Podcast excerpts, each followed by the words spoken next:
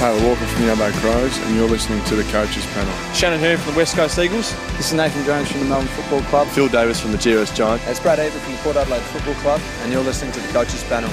Hello, you with MJ. Welcome to another Coaches Panel podcast as we chat through who I believe are the 50 most relevant players across all of your salary cap formats, kind of combined into one universal list. So, for those that love playing fantasy, Dream Team, and Super Coach, it's all in one content for you. Some players more relevant in other formats than the others, but you know, that makes it the list fun to deal with. Uh, joining me on the line to chat through who I've got at number 37, I've got Jimmy on the line. Hello, mate.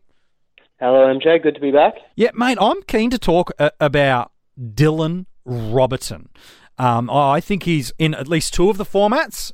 Incredibly, incredibly relevant for us in 2019. He was probably one of the real surprise packet premiums of 2017.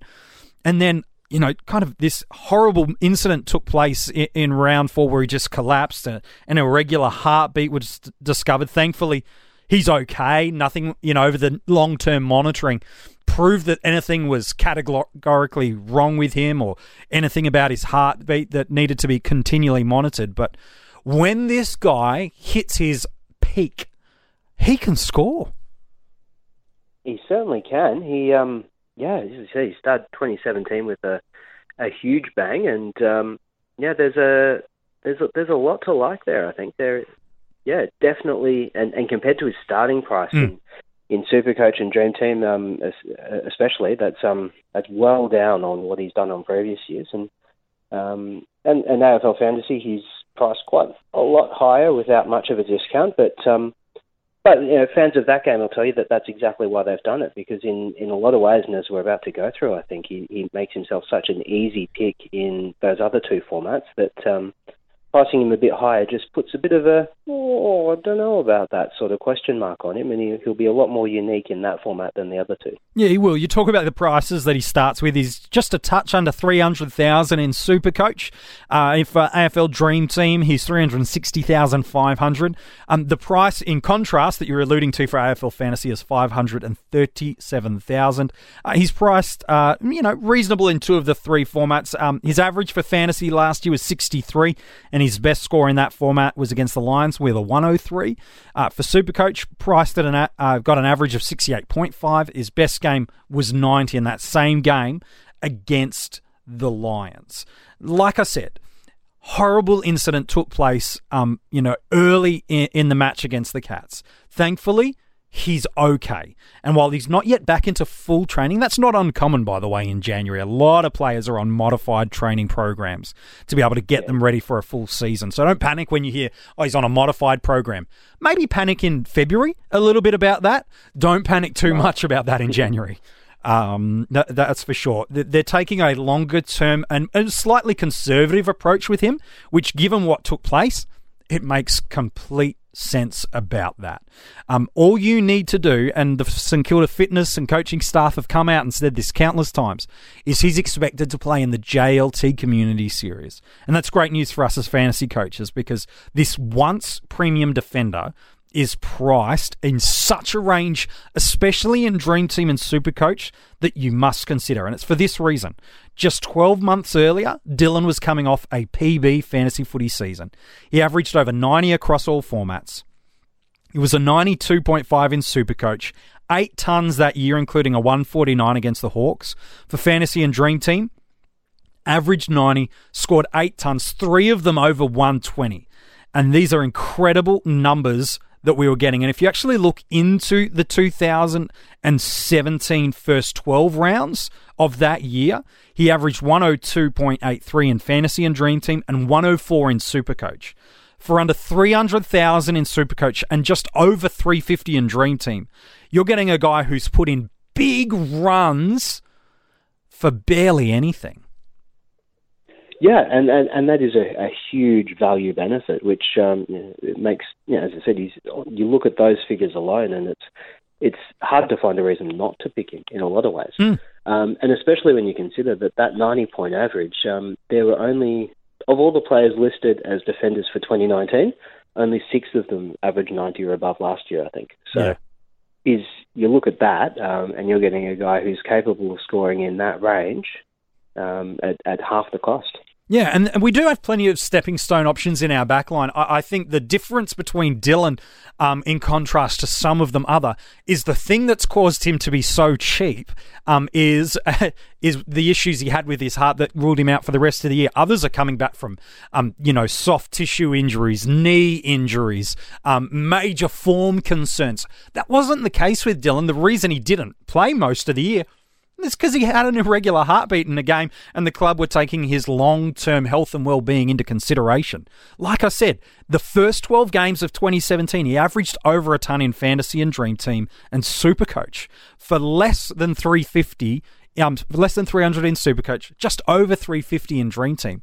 Imagine if he did that for you up until his buy round. Imagine if he was scoring like a premium for you at a fraction of the price. And the good news is that that's not just a once off year where it's like, well, he had, you know, kind of a, a year out of the box. He was fantasy relevant. No one, he's not done it since. He's not done it before.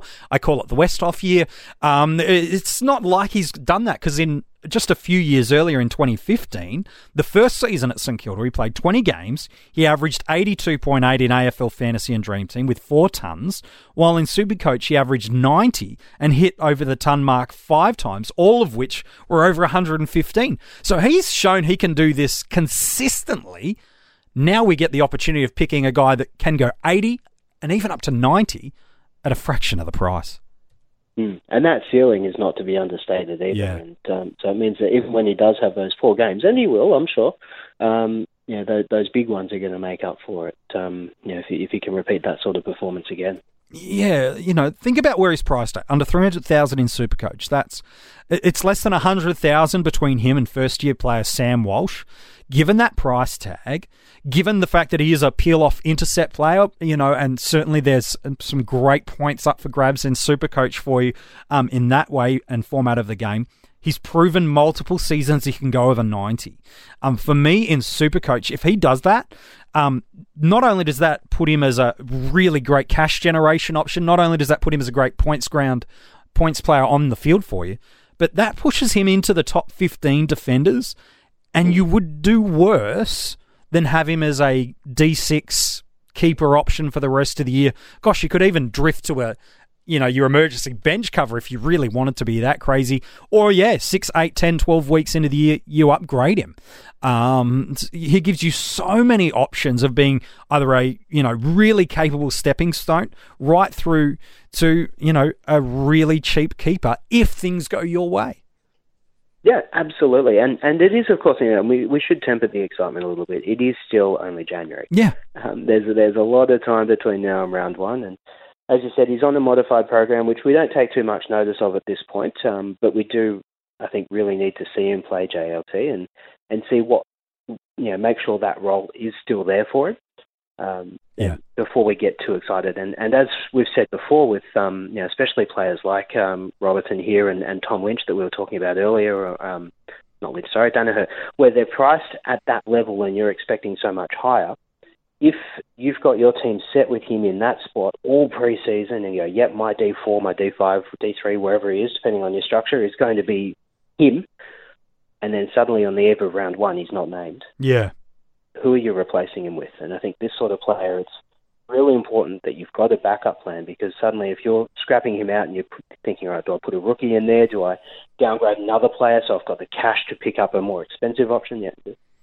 Changing your structure on that Wednesday before lockout is um, fraught with danger. Yes. Um, so all well and good to, to lock him in now and go, yep, I'm picking him. That's a certainty. Um, but then coming into round one, you need a backup plan. Yeah, you do, and you do need to see him play some games through the JLT. You do need to see um, how he plays. I, am you know, we've mentioned it a couple of times throughout this um, preseason, and will again. Is there are some really big unknowns because of the new rules that are coming into play. You can make as many predictions as you like, and we have, and we will continue to do that for you. The fact is, most of these rule changes have not been implemented at any level for a serious length of time. And so the impact that has on the game and fantasy scores, we're just speculating. And so, do some of the new rule changes make Dylan Roberton even more relevant? Quite possibly. Conversely, do they damage the way that the defensive units structure, the way they play the game, how they choose to man up? Possibly quite possibly. So the JLT Community Series, um, and there's an article up now at coachespanel.tv talking about it, where I believe, and maybe it's a little bit of hyperbole, but I think it's the most important preseason games we've ever seen as fantasy coaches because we need to see the potential impact, if any at all, that these new rules do or don't have. Yep, definitely.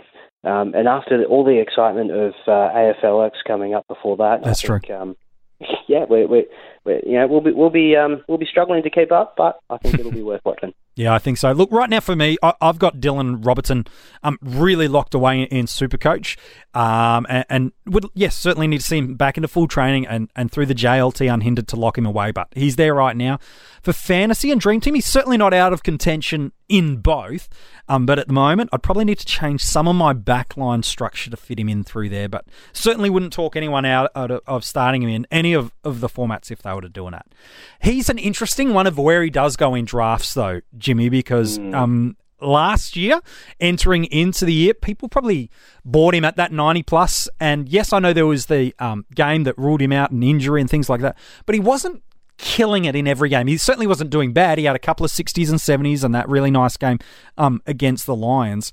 So for some leagues, depending on how you choose to rank and, you know, do you just go off previous seasons averages, things like that, he may go completely under the radar um, for a lot of coaches. Where do you think he goes? Because on potential, he could be up to a D2, yeah.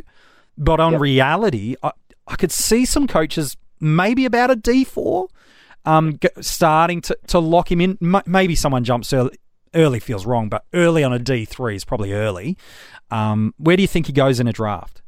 Yeah, look, I think with, with a player like um, with like Roberton, it's it's going to be about who jumps first yes. more than anything else. I think um, you know, you've got a, a pretty clear band of, of top tier defence options, and and ultimate footy, if if you're in that format, and assuming they open up in a month or so, um, we'll probably add a couple more as they usually do. Mm. Um, but, so you'll have a clear band of, of premium defenders that are worth taking as your D1 and, and your D2 if you if you go down that path. Once those are all gone, you're then looking at guys like um, like Roberton, I think in a lot of ways, your your Newmans, your mm. Brandon Ellises, who have got that potential yeah. to score at premium level, but aren't there at the moment.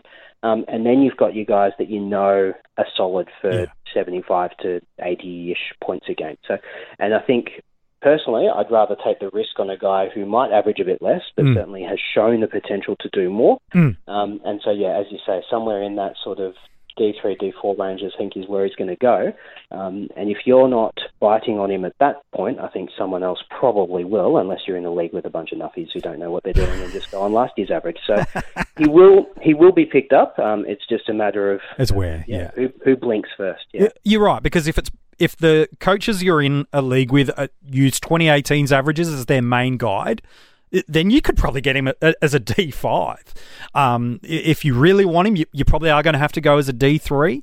Um, but I think D4, based on all the variables, uh, feels about right for me, which puts him in that kind of mid-teens kind of draft, you know, draft range in rounds. If you're going yeah. for five de- defenders on, on field, and, and probably similarly in a in a new keeper league as well is is where he's likely to go.